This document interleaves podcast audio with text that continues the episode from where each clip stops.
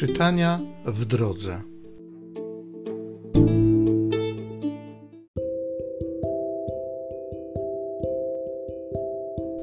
Z pierwszego listu świętego Pawła apostoła do Tymoteusza. Najmilszy, tych rzeczy nauczaj i do nich zachęcaj.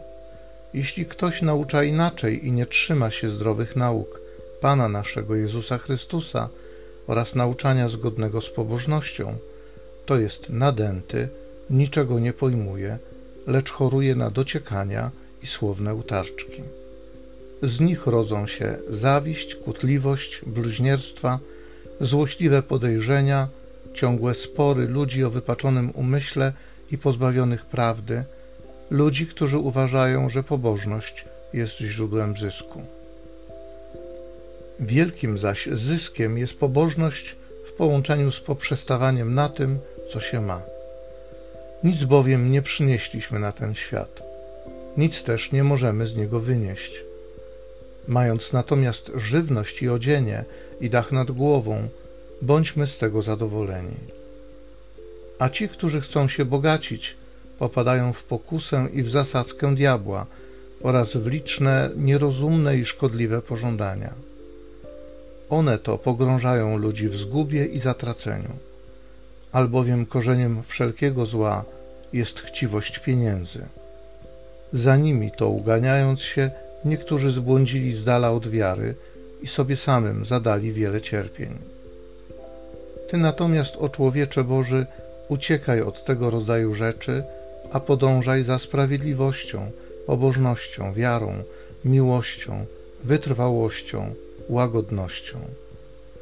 Walcz w dobrych zawodach o wiarę. Zdobywaj życie wieczne. Do niego zostałeś powołany i o nim złożyłeś dobre wyznanie wobec wielu świadków.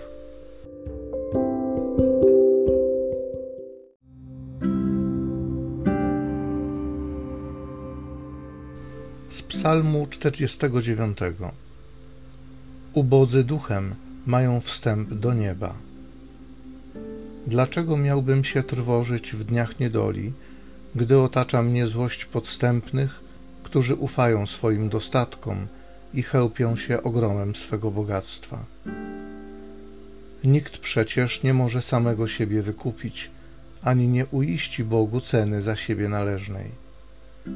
Nazbyt jest kosztowne wyzwolenie duszy i nigdy mu na to nie starczy, aby żyć wiecznie i nie ulec zagładzie.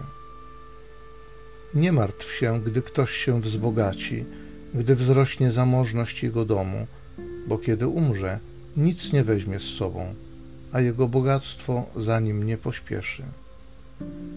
I chociaż w życiu schlebia sam sobie, będą cię sławić, że urządziłeś się dobrze, iść musi do pokolenia swych przodków, do tych, co na wieki nie ujrzą światła.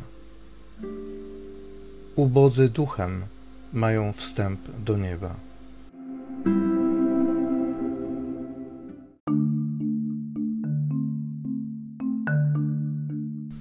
Wysławiam Cię, Ojcze, Panie nieba i ziemi, że tajemnice królestwa objawiłeś prostaczkom.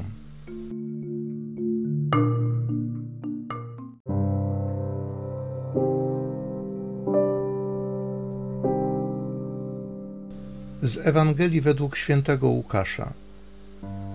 Jezus wędrował przez miasta i wsie, nauczając i głosząc Ewangelię o Królestwie Bożym.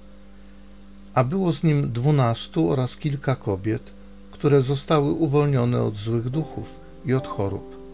Maria, zwana Magdaleną, którą opuściło siedem złych duchów, Joanna, żona Chuzy, rządcy Heroda, Zuzanna i wiele innych, które im usługiwały, udzielając ze swego mienia.